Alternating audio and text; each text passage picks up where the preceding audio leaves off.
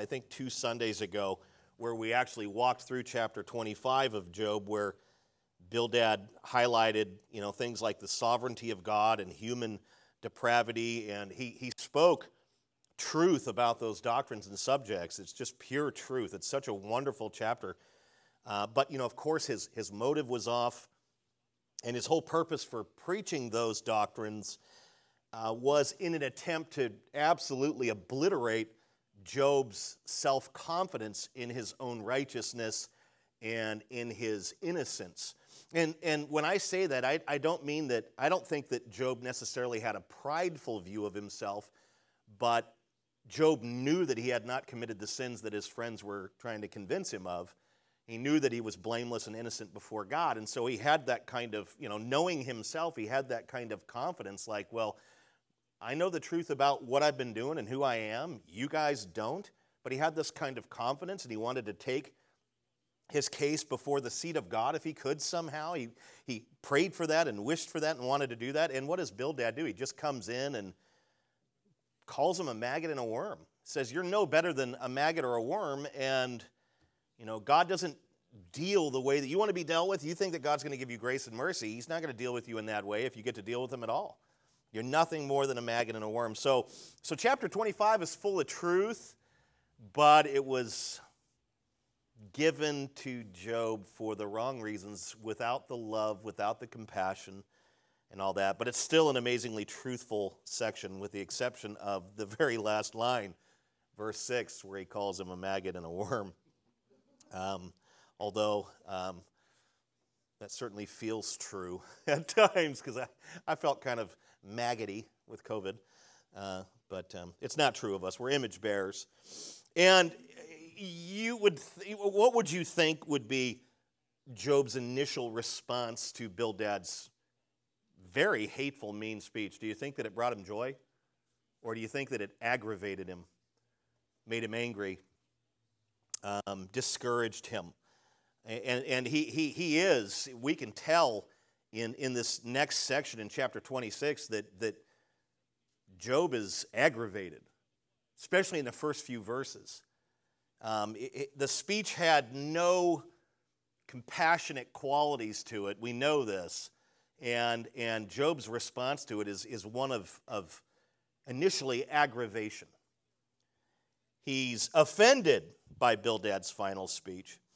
And the funny thing is, is that I would think that what would offend, what would have offended Job would have been, you know, you're a maggot, you're a worm, you're this, you're that. But it's not the name calling that actually offends Job.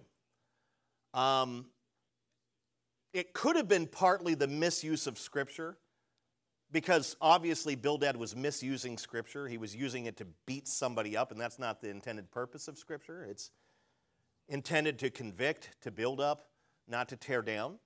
And uh, so it's, it's partly that, but there's something else there that's offensive.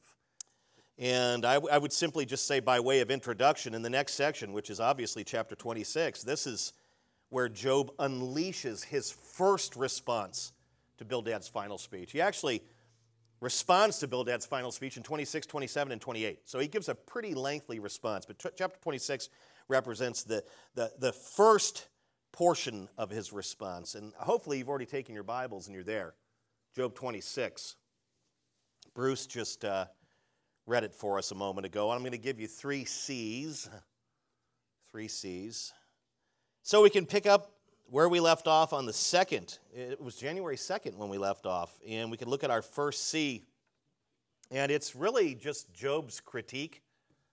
He critiques Bildad and the other two.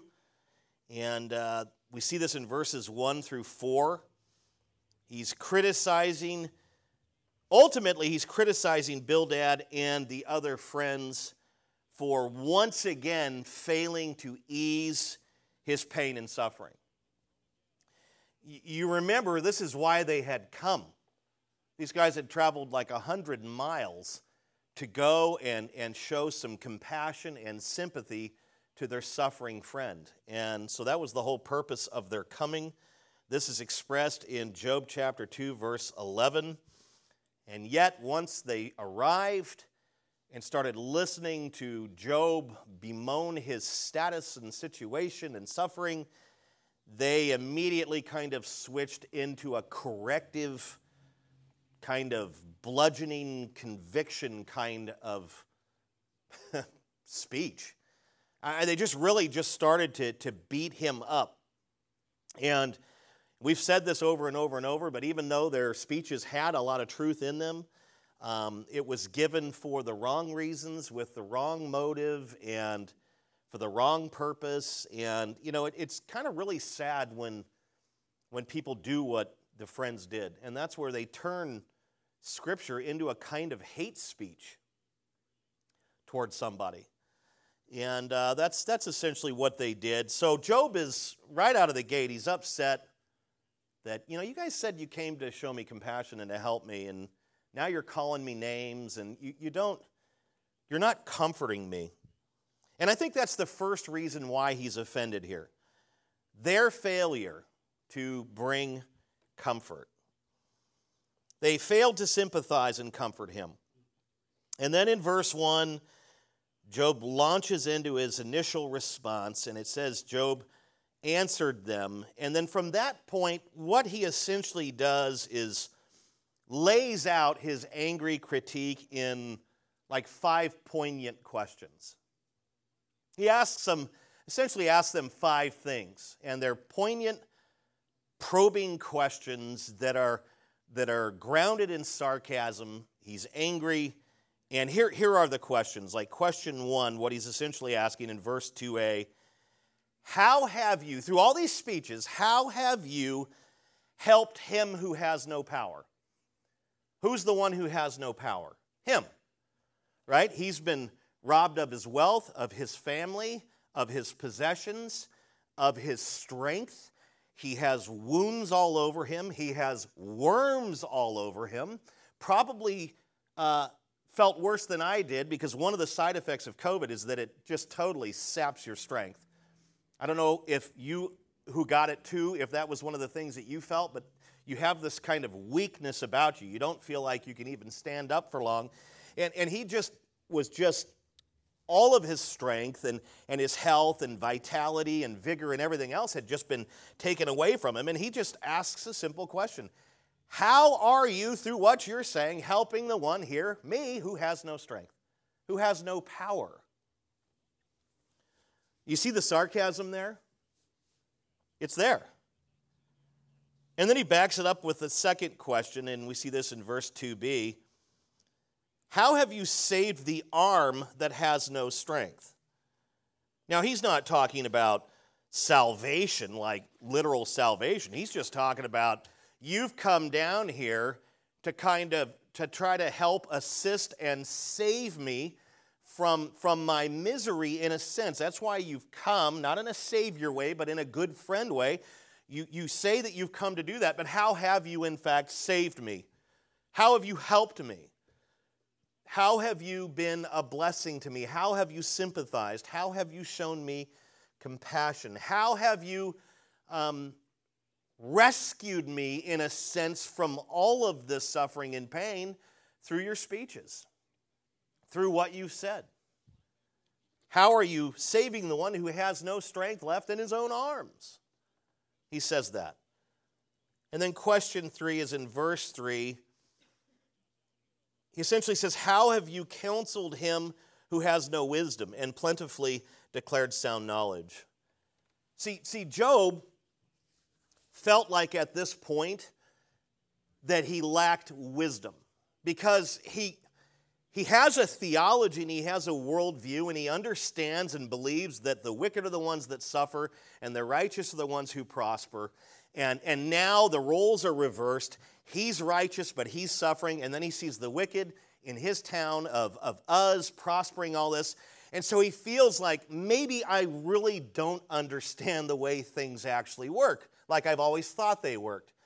Obviously, I lack wisdom here to discern and figure out how things really work. And maybe I lack wisdom on how to connect with God and, and get wisdom from Him or to get relief from Him, he feels like the one who's lacking wisdom here. And he's, he's telling them, You're supposed to be here to counsel me. You're supposed to be here to give me wisdom, right? Because that's one of the purposes of, of Christian counseling is to, is to step in to a scenario, into a relationship or a marriage or just a friendship or just into a person's life, and you're there to impart biblical wisdom to them so they can figure out where they went wrong or how they've sinned and, and maybe how they can get out of their scenario if they can indeed get out of it. They've come to give him wisdom, and he's saying, You have counseled me, and you have counseled me, and you have counseled me through all these speeches. Where is the wisdom? All I get from you is, is, is maggot and, and worm, and you're hiding sin, and you know, that's all I get from you. They're supposed to be plentifully declaring sound knowledge to him giving him wisdom, giving him knowledge so that he can rightly respond to his suffering. They're supposed to be there to support him. And if they don't have the right words to give, then the ministry of presence is sufficient. You know, putting your arm around somebody helps. Maybe you don't have the right words in a situation. I mean, how on earth would you go in and counsel someone who lost all of his children overnight? There's not much you can say to be helpful. And if you say it was God's will, you may as well hit them over the face with this. Because in those moments, it's hard to understand God's will, especially when you've lost family.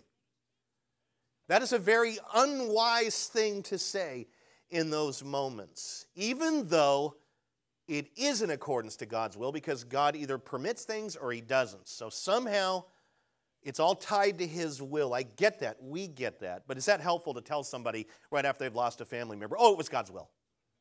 How would that be helpful? It's all part of God's plan. Killing all my children? It's part of God's plan? If we're going to reduce it down to that, I, I, think I'd be the first person in my flesh to admit that maybe that's not a God I want to know. Right? And maybe that's a selfish thing to say, but is it not a selfish thing to say just to use these short, quick Christian answers when we're trying to, we're supposed to be there to bring compassion and, and knowledge and, and, and, and wisdom and you know, I have no explanation for as to why all of your family members died. All I know is that a windstorm came in and knocked the house down. It looks like a natural disaster to me. Yes, God is sovereign over all things, but I am here not to try to give you answers. I am here to try to love you through this and pray for you. See, that's why his friends had come originally, but then it turned into a debate and a shouting match and a name calling session. How have you counseled the guy here that can't seem to figure out what's going on? I don't have the wisdom, and how are you counseling me? How are you declaring to me sound knowledge? You're just trying to pin me down on sins I didn't commit. Question 4, verse 4a With whose help have you uttered words? This was Job's way of of saying, you know, you, you've come here to show me compassion and sympathy, and you claim to be representatives of God. But I'm not sure that you're speaking on behalf of God. Whose words are you actually, uttering to me? And Job is not denying at all any of the doctrinal biblical truth that they were revealing. He's not contesting that. They're not speaking to Job those truths and everything else in a way that is consistent with a loving, merciful God. That's the problem. So, in this instance, Job, I think, is, is thinking you, you say here you're here as God's representative and you're speaking on his behalf, but you really sound like you're uttering the words of Satan. You're trying to, instead of help me and give me wisdom and encourage me, you are beating me up and that's what the devil does. Who, who's, who's helping you speak to me? Is this the Spirit of God? Or is this the spirit of the age? Or is this the spirit that roams to and fro, looking for one to devour? That's what he's simply asking. Says the same thing, really, just accentuates it in verse 4b, his fifth question Whose breath has come out of you? You know, it, it was thought of in that day, and I think it should be thought of in this day too, that when someone speaks God's truth, that is God's breath and word coming through them. And, and ironically, they spoke a lot of God's breath and truth, but they didn't have the heart of God behind it. Where is the mercy? Where is the genuine compassion? Where are the tears? See, Job's not convinced that they're actually representing God in this scenario or that his breath is being spoken through them. Job can discern the truth. He knows when they're saying truth, but there's no love behind any of this truth, which, even though all truth is derived and comes from God, truth spoken in a way that does not capture the heart of God is, is, is still truth, but it's a bludgeon. It's a hammer. It's a weapon. And that's what Job is capturing here in his critique. You claim to be here to help, but you're, you're not giving me wisdom. You're not helping. You claim to be here as God's representatives and speaking and he's, he's breathing his word through you. Well, it is true that you have said some things about him and that he has revealed that are true, but you don't have God's heart behind it. You don't have his love. You don't have his mercy. You don't have his compassion. So I, I, I'm not convinced Job is saying that you are actually here representing God and that you are ministering to me for God. And, and Job was 110%, if you could be that high, right about them. Because I, I've said this before later in, I think, chapter 42. God rebukes the friends and says, You have not represented me. God does not say in that rebuke, You have not spoken truth. He does not say that because they have. But he says, You have not represented me as your servant Job has. Job has spoken in such a way at times where it has captured the essence of who I am. You have not. You've captured the essence of flesh and of the devil.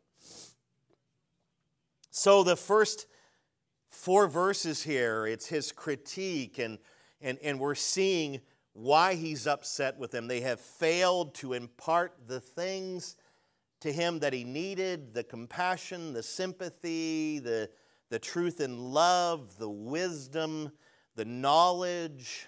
They failed on every conceivable front, and he's, he's upset with them yet again because they've done that. And this is what they did all the time, right?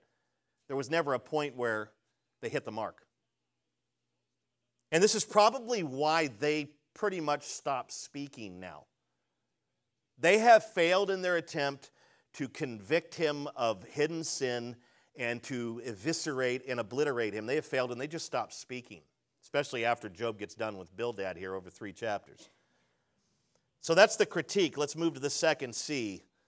This is Job's counterclaim.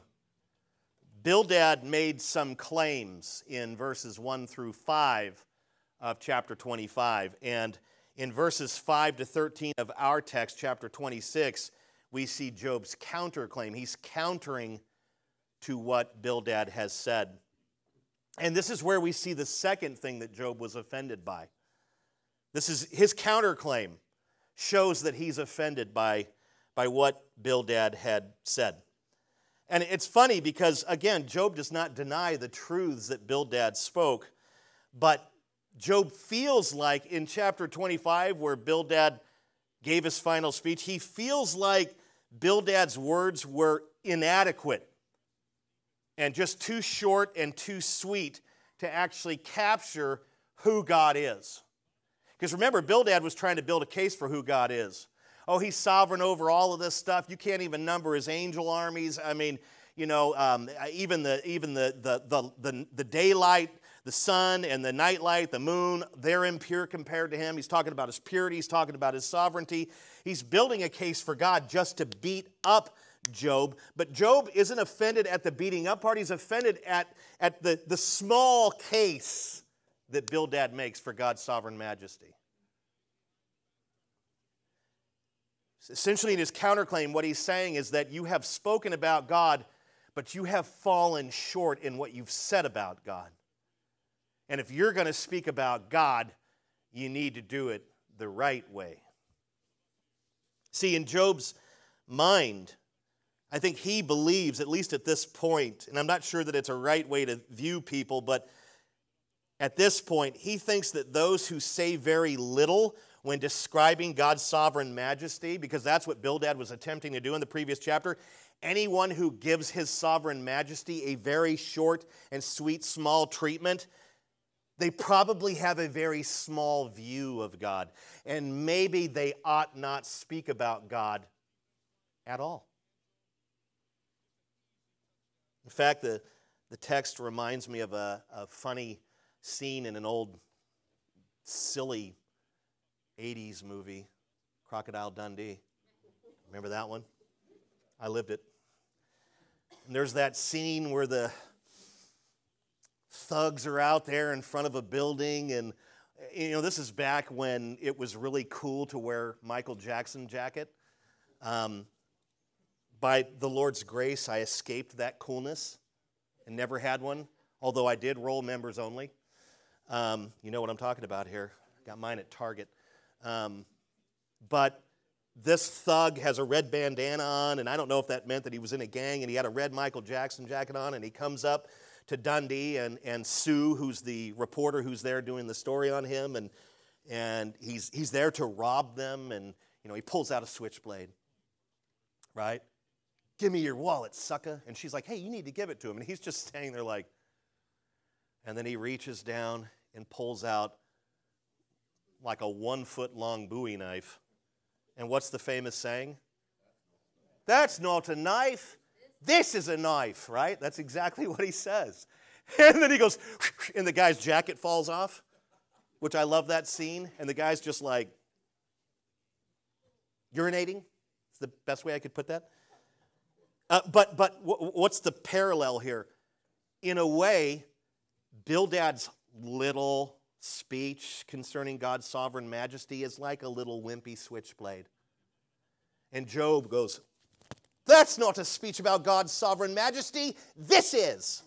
And then in verses 5 to 13, he just unloads and talks about God's sovereign majesty. It really is a tit for tat situation here.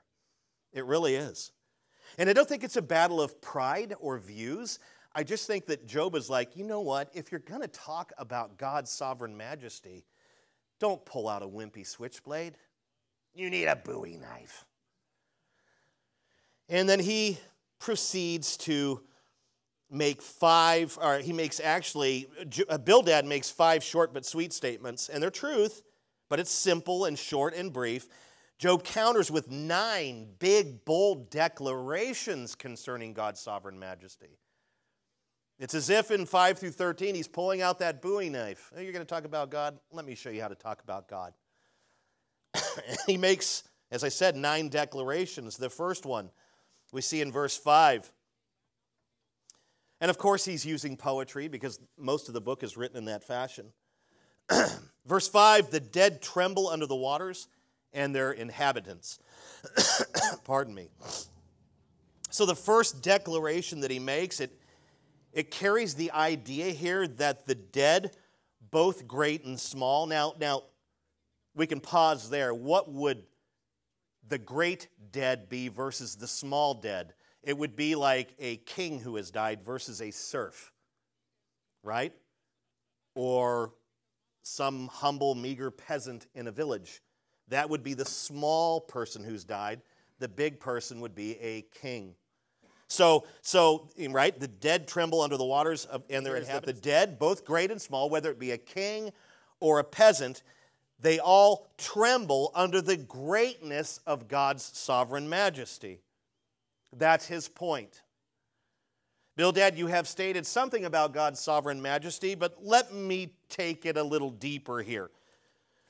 His sovereign majesty, Bildad, it actually terrorizes all the dead, great and small, as they await divine judgment. Dead kings, dead peasants, it doesn't matter. they all have this one thing in common, Bildad. They all tremble in fear before Almighty God. And whenever you see the term Almighty in Job or anywhere else, that is a title that captures his omnipotence, his all power. So, this is what he comes right out of the gate and declares. You said that God is, is, he has a sovereign majesty about him, he's got angel armies. Let me take it further. I'll start by talking about the dead, who aren't people we normally talk about, they're already dead. Those who are down in Sheol awaiting judgment, they tremble in terror at his sovereign majesty. That's his first declaration. And, and, why does he make that point? I don't know. Sheol is talked about so much in Job, maybe that's why. I think the word appears there in, in Job probably about six to eight times. And then he does talk about Sheol in his next declaration, number two, verse six Sheol is naked before God, and Abaddon has no covering. We know that Sheol is the place of the dead according to the Old Testament. It is now, it, it still has a New Testament relevance, it still exists. And when we think of Sheol today, we have a little different view of it than the Old Testament view because Jesus changed it when he died on the cross and was buried and rose from the grave. He, he changed what Sheol is for today. And today, when we think of Sheol, it is the place where unbelievers go to await judgment. Now, some would call Sheol Hades. They would call it hell, I, and that's okay. But essentially, when we think of Sheol now, post, you know, finished work of Christ, it is a holding cell or holding place for the unbelieving dead. And I think that hell is a, a stage that comes in later. You know, uh, we, we, we see it in Revelation 20 where it talks about the lake of fire, and that's final judgment. I see that as being more like the hell that we think of. Uh, and Sheol is, is a, as a kind of hell for unbelievers until judgment, until they're cast in the lake of fire. Think of it like that. But in any case, it is a place that is down beneath the surface, Job 7 9. Um, subterranean, below the surface. Um, it is described in, in Job and in other places as a place of no escape. It has uh, gates that are locked or bars that are barred. Um, it has a prison guard, and the prison guard is not the devil, as we have been falsely taught. Thank you, Dante and others. The prison guard in Sheol is death. Death keeps people there.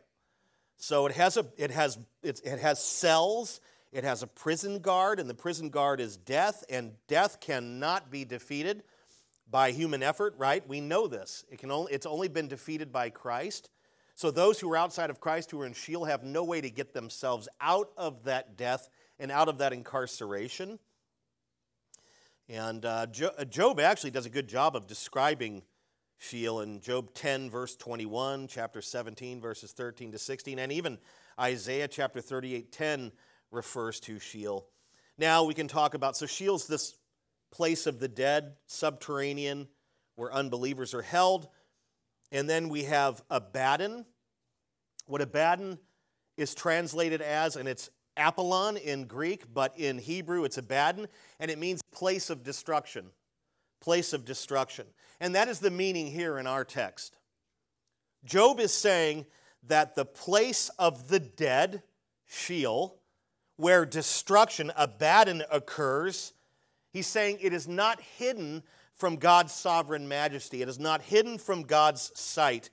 These sub, this subterranean place where this destruction occurs, it, is, it, it may be hidden in the deep recesses of the earth, invisible to the naked eye, but it is not, it, it, it is thoroughly naked and uncovered before God who is sovereign in his majesty and sovereign in his, in his um, in his presence and sovereign in his sight. God sees into Sheol, sees Abaddon, sees all things. That's his second declaration. If, if, if people were to think that, uh, okay, maybe, maybe people would have a loose view of, of God's omnipresence, and maybe they would think, well, okay, God is everywhere, but there's a few places where he's not. He's not in hell, he's not in Sheol, he's not where Abaddon occurs. Job is saying he is, because he transcends and is, is far beyond anything that we can ever imagine. Uh, and you've heard me preach this before, and uh, we have been falsely taught by Dante and others that the thing that makes hell so scary is the devil. No, that hell scares the devil. Hell is a place of torment for the devil. It's not a place where the devil rules and reigns supreme and goes around with a pitchfork poking sinners. What makes hell terrifying is exactly what Job has just said. It is naked and laid bare before the sovereign God. Hell is terrifying because that is where God is present to exact his justice and wrath. That's what makes it terrifying. And that is essentially what Job is saying. His sovereign majesty is infinite and so great, he is even in the deepest recesses of the earth, handing and doling out his divine wrath and punishment. That's what he's saying. Declaration 3, verse 7. Speaking of God, he stretches out the north over the void and hangs the earth on nothing. I think that's an, an amazing statement. He's saying God, in his sovereign majesty and sovereign power, he stretched out the heavens like a tent on a pole, and the northern skies are, are essentially the uppermost, highest point of the universe. And he says, God has taken the earth and he suspends it over nothing. It is, it, it, have you noticed that, right? You know, like how the planets and stars and everything, all the celestial bodies, everything in the universe sits perfectly in its spot. There's nothing keeping the earth where it's at. It's not like the globe in, in world history or in your science high school class where it has a brass device holding it with two pinions, one above and one below. The earth literally hangs on nothing and is perfectly placed. If it's slightly closer to the sun, we're incinerated. If it's slightly further away, we freeze to death. And he is saying that God has created all things, the furthest points, the northern skies, the furthest reaches of the universe, and he has just taken the earth and suspended it in mid space.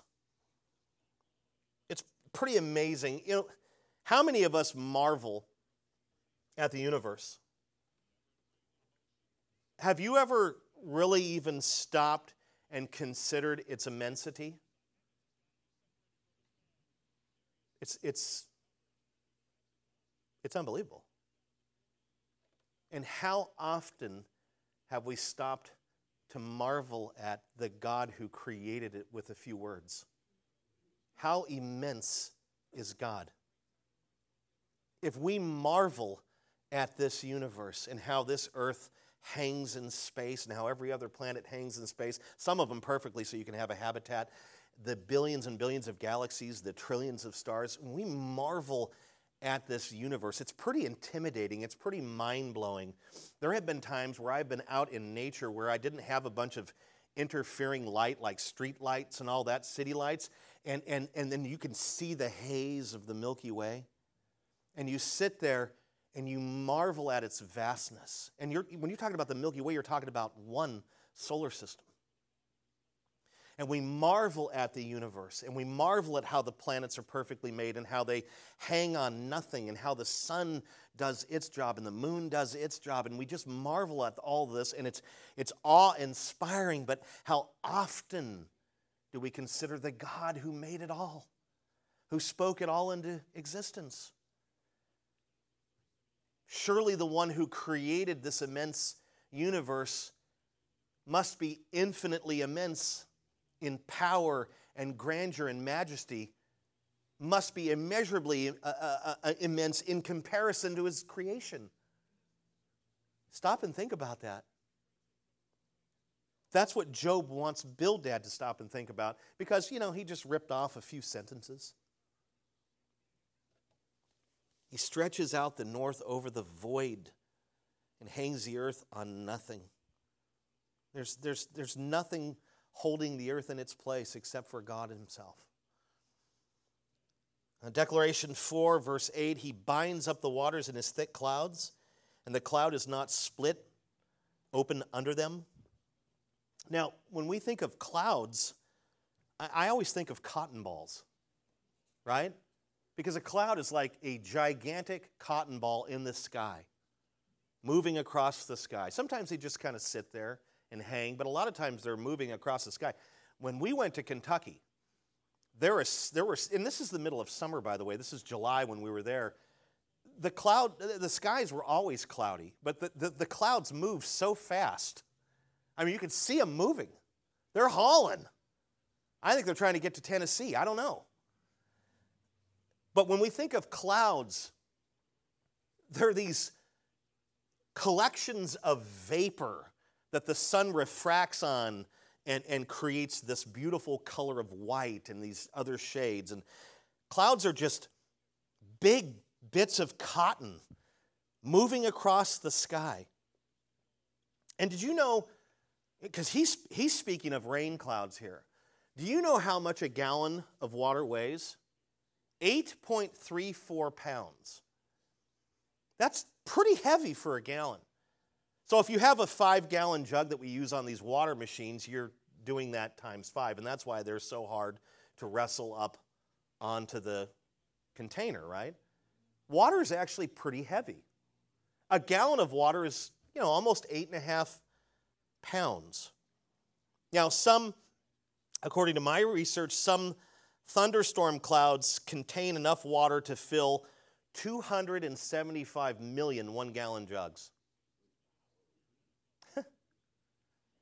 Okay, that's 2.3 billion pounds of water in one thunderstorm cloud. How do they stay in the air? Do you ever stop and think about that? How do they not split in half under all that weight? Now we know they do on occasion, don't they? Because that's when they start. That's when you, that's when you have a downpour. And I don't think that's a splitting in half. Literally, it's just the water is released. But how does something that weighs 2.3 billion pounds stay in the air and move across the sky with utter grace? How does that happen? How is that possible? Do we understand how powerful gravity is? Right? The older I get, the closer I get to the ground. Anyone else feel that way? Gravity is pulling this huge stomach. It's just going to be a pile of moisture. It just I, gravity is is not a friend.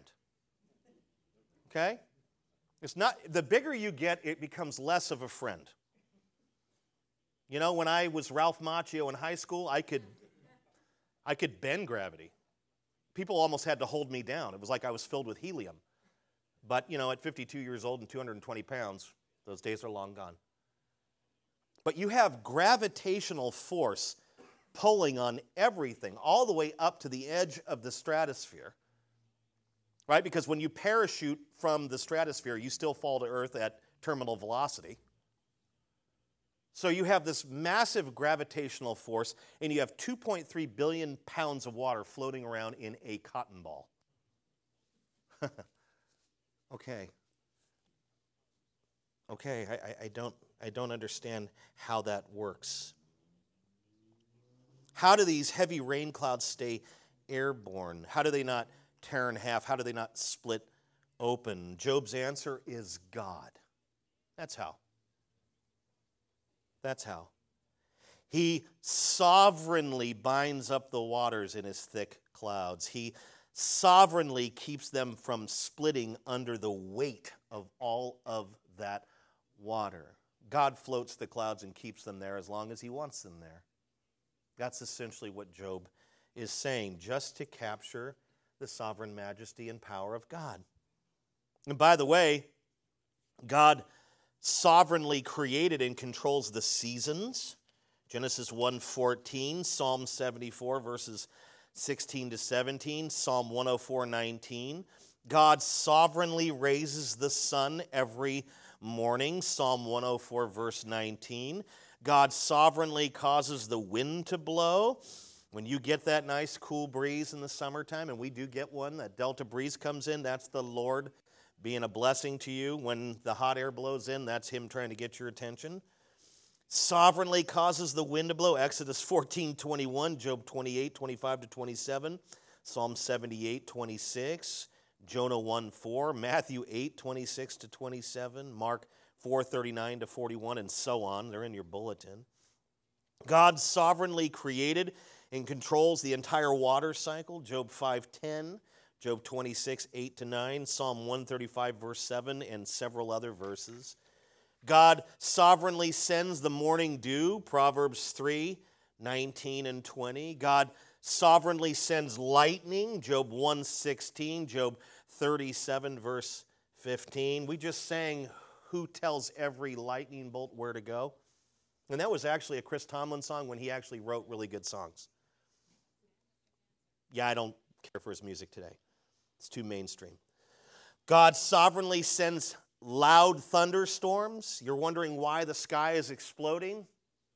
God is speaking. 1 Samuel 12, 17 to 18, Jeremiah 10, 13. God sovereignly sends hail and snow and ice and frost. Psalm 148, verse 8, Job 38, 22 to 30. God sovereignly nourishes the earth so that it produces crops and fruit and every other abundant thing. Leviticus 26 verse 4 deuteronomy 11 10 to 15 and so on and so forth. A whole bunch of verses there. God sovereignly sends the scorching sun. Genesis 8 22 jonah 4 8 god sovereignly withholds rain causing drought 1 kings 8 35 to 36 2 chronicles 6 26 and 27 and so on and so forth. What is Job teaching us? What is the Word of God teaching us? He controls the weather, He's over it all. I mean, if God controls all the affairs of creation, then He certainly has sovereign control over the weather and the clouds and the rain clouds and everything else. Our God is so immense. Declaration 5, verse 9, He covers the face of the full moon and spreads over it his cloud. What is he saying here? God sovereignly whips together clouds and spreads them across the sky so that you can't see the face of the moon and the other celestial bodies, stars, planets, distant solar systems, what have you. And I like the detail. He says full moon, which means what at night? The brightest the moon can be. When it's a full moon, the entire surface of it that we can see is reflecting the light of the sun at night. And so a full moon is, is pretty powerful, right? I mean, it tends to light up the sky. And he's saying God controls the clouds and sometimes covers the clouds, uh, the sky with clouds, so much so that you can't even see the full moon. Declaration 6, verse 10 God has inscribed a circle on the face of the waters and uh, at the boundary between light and darkness. Now, this is an amazing statement, and it, it's a little confusing, but it's really amazing. It's actually an amazingly accurate scientific statement about the Earth's round shape. The Hebrew word for circle means horizon. Okay? He has inscribed a horizon on the face of the waters. That's the meaning here. What Job is saying, and I think that Job had some experience on, on sea, at the sea, or out to sea. I don't know if he was a sailor per se, uh, but they, they had shipping in his day apparently, and he had experience on the seas because he's giving a scientific analysis based on his own experience at sea.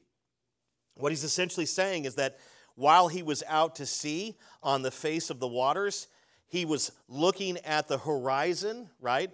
And here's the deal when you're at sea, I don't know if you've ever been on a cruise, but if you're at sea and you're at the stern and even at, even at the, the back of the boat, when you look out, you can see the curvature of the earth. It's gradual, but it's there.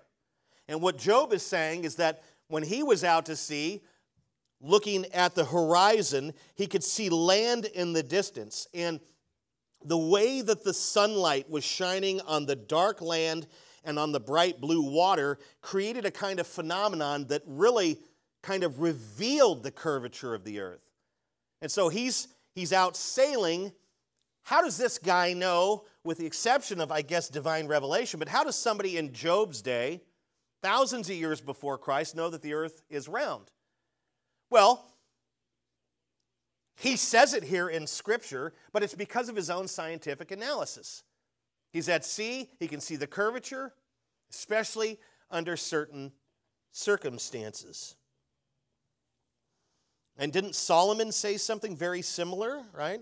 Speaking of wisdom, he said wisdom was there when God drew a circle on the face of the deep. Proverbs 8:27. Solomon is proclaiming the roundness of the earth there, just as Job is. Isaiah did the same thing. God sits above the circle of the earth. Isaiah 40, verse 22. I just have to apologize to you if you are a flat earther. Time to stop shopping at cookies. You know what I'm saying, don't you? It is round. It's a globe. Job is telling us this based on his own scientific analysis. This was his own personal scientific observation. He knew it without a doubt that God had sovereignly created and was sovereignly sustaining a round earth, not a flat earth. Thank you, Job. And Bill, Bildad's probably thinking, no, it's flat. I know it's flat. I was on a camel one day riding and it just looked really flat. Declaration 7, verse 11 the pillars of heaven tremble and are astounded at God's rebuke. Now, this is a figurative expression for the towering mountains, and, and sometimes when you're in the midst of towering mountains, it looks like those mountains are holding up the sky, doesn't it? Like giant arms holding up the sky. We went through Colorado on our trip back, and you are riding right alongside the Rockies, and they are impressive. And they, they have more peaks at 15,000 feet and above in Colorado than they do, I think, anywhere else in the world. Our tallest mountain is, which mountain is it? Is it McKinley? Whitney. And it's the size of one of their 15,000 foot height mountains. So over there they have more per capita than anywhere else. And what he's saying here, the pillars of heaven tremble, those are the mountains. They look like pillars that are holding up the heavens, the skies. These majestic mountain ranges, the pillars of heaven, they do what? They tremble at God's rebuke.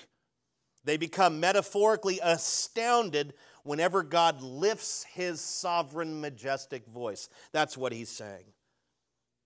And uh, he has no experience with what happened at Mount Sinai because the law was given way after Job lived. But if you know anything about when the law was given at Sinai, you know the whole mountain and earth shook violently when God spoke his law. Exodus 19, verse 18, and this is even reiterated in Hebrews chapter 12, verse 26. Psalm 46, verse 6 says, The nations rage, the kingdoms totter, but when God utters his voice, the earth melts. That's amazing. Sounds like Psalm 2 that we did our devotional on last Sunday. Psalm 104, verse 32 tells us that, that all God has to do is look at the earth and it trembles. All he has to do is look at it. He doesn't have to speak. He can just look at it a certain way and then it shakes.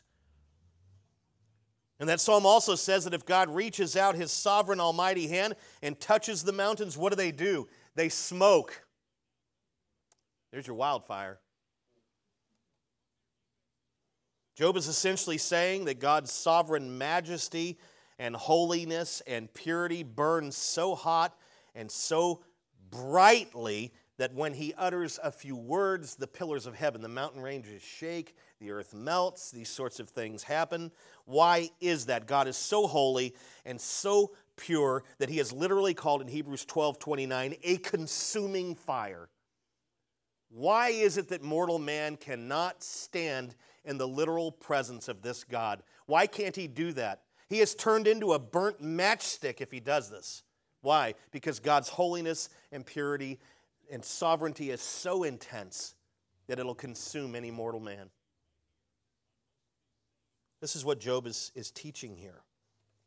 Declaration 8, verse 12 By his power he stilled the sea, by his understanding he shattered Rahab. God sovereignly calms the seas when their waves are violently churning, and he's the one who causes the waves to violently churn. He stirs up the sea, he calms the seas. He does this by his sovereign might and power. He is the Almighty One. In other words, Job is saying his sovereign majesty, his sovereignty, he controls the seas. And then he says, and it is by his sovereign knowledge or wisdom that Rahab is shattered. Rahab does not refer to a person here, it's not the one who helped the spies. Rahab is a term that was used when describing natural forces that bring disaster on the earth during Job's day.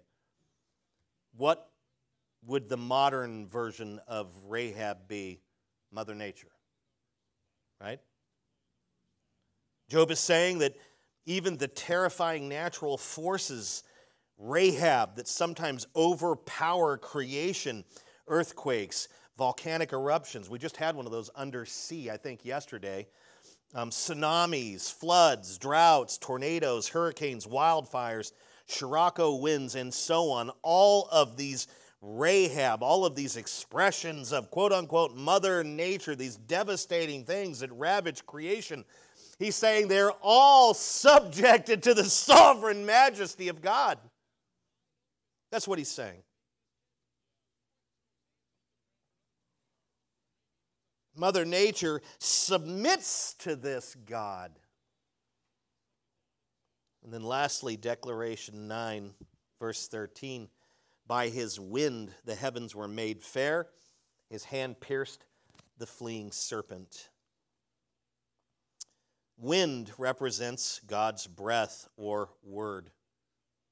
That's what it represents here. By his breath the heavens were made fair when the heavens or sky is, is cloudy, Job is saying the sovereign God simply breathes and speaks, and it is made fair or cleared.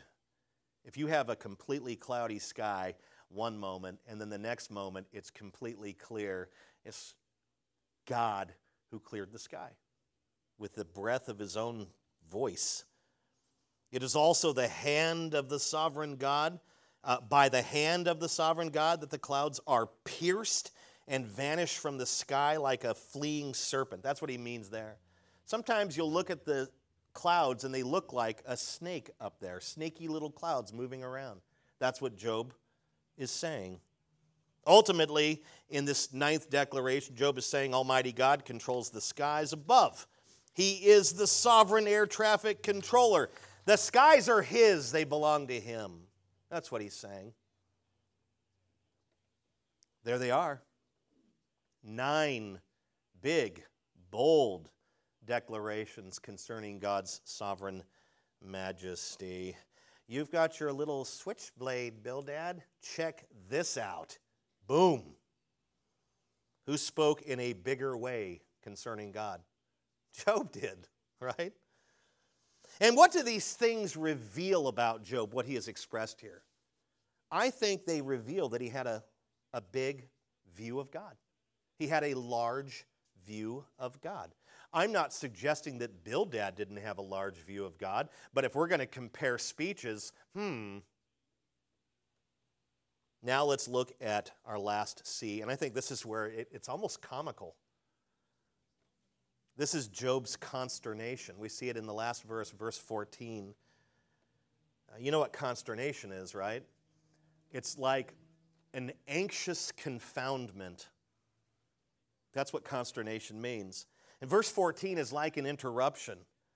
Job was on a roll, wasn't he? Don't you think like, doesn't it feel like he was on a roll? He's just busting out all this, these awesome statements and declarations about, about God's sovereign majesty. Oh, you've said some things about God, Bildad, but check this out. Here's my bowie knife. Boom! He makes these awesome statements, and then all of a sudden he kind of interrupts himself. Kind of hits pause. Why? Because he becomes filled with consternation as he's speaking about the sovereign majesty of God, he becomes filled with consternation. Now he's hesitant to say anything more because now he feels like what he was charging Bildad with what I'm saying falls short. he begins to realize that the sovereign majesty of God is, is infinitely larger than his own understanding, infinitely bigger than his own declarations. That's what Job does. Have you ever been in a moment where you were speaking about God, then realized, I am not representing Him the way that He is? I think I'll shut up. That's what happened here. He's on a roll, and then he's filled with a sense of what I'm saying falls vastly short of what he's worthy of. That's what happens here. I, I think that he would have agreed maybe with Spurgeon. I put it in your bulletin no heart can measure, no tongue can utter the half of the greatness of Jehovah. And I would take it further 1% of the greatness of Jehovah. No heart could even conceive that. He would agree with Spurgeon here. And he interrupts himself, and then he, he looks at Bildad and he's like, You know what? Yeah, my view is bigger than yours, obviously, but hold on a second. The things I just declared to you, he says, Behold, these are but the outskirts of God's ways. And how small a whisper do we hear of him! Exclamation point but the thunder of his power. Who could possibly understand this? This is what he says. Job is essentially confessing that the truths he just spoke were nothing more than the outskirts or a small whisper concerning the sovereign majesty of God. He asks, Who could possibly fathom the thunder or greatness of God's sovereign power? No one can fully comprehend him, no one can fully comprehend it. I like what Steve Lawson said. He said, The extraordinary truths which Job had just stated about the supremacy of God were only a fraction of the total magnitude of his divine greatness. All that Job had cited about God's unrivaled power over the grave and nature were a fragmentary outline of the infinite, incomprehensible sovereignty of God. Now, I, I, I, love and appreciate how Job boldly declared what he understood about the sovereign majesty of God. Aren't you thankful that the Holy Spirit spoke this through him? Because this is an amazing section of Scripture. I'm glad that Job was, was willing enough to go ahead and step out on a ledge and share what he understood about God. I love his humility. I love his sober mindedness.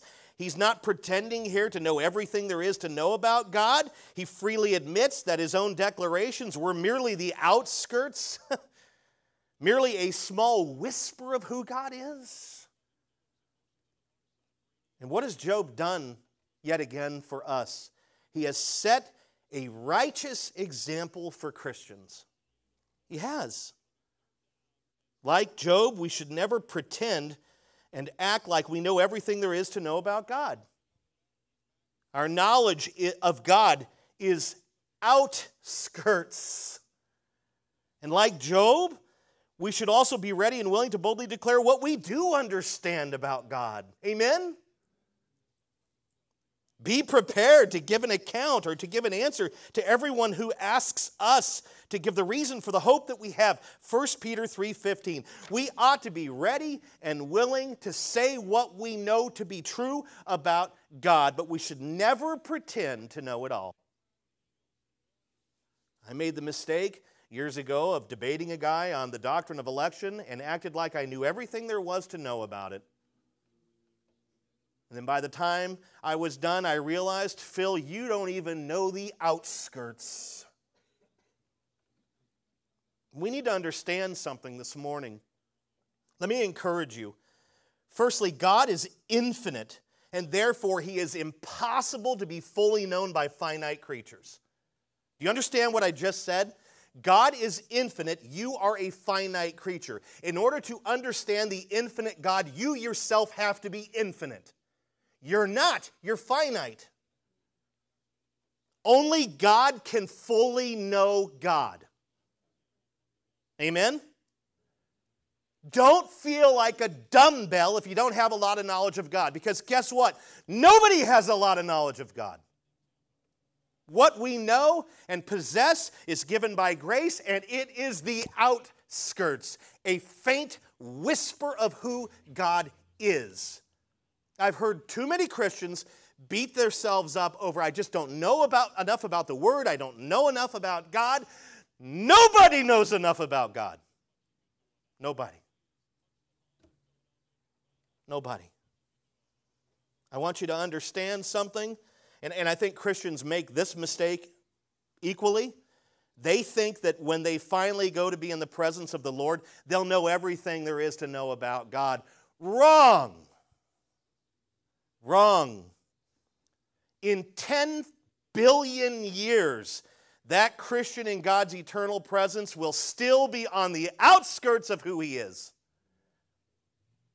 You don't become God when you die and go be with God, therefore you can understand his infinity. You will never, ever, ever fully comprehend and know God and understand him. Never. You can't. You can't. And so don't be upset with yourself for not knowing all there is to know about God. In fact, I'll go out and say it even further here. It is not essential for us to know everything there is to know about God. It is not essential. It is, however, essential for us to know and believe what God has clearly revealed in Scripture, namely His law and His gospel. That's what you need to know. And that He has, in fact, made perfectly clear in His Word. But you do not need to know everything there is to know about God. So it's okay, dummies. The law summarized in the Ten Commandments, describes God's holy character and what he requires of his created creatures, us. Absolute perfection. Good luck.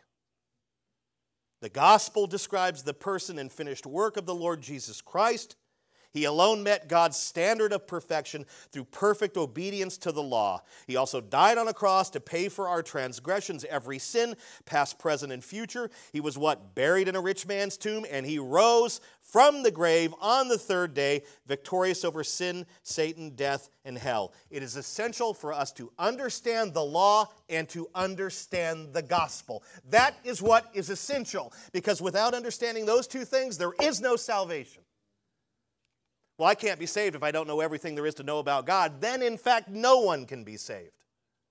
But you have to know what God has revealed in His law. You're a sinner. You have to know what God has revealed in the gospel. Christ died for sinners. And if you believe in Him, you shall be saved. That's what you need to know. That's what you need to know.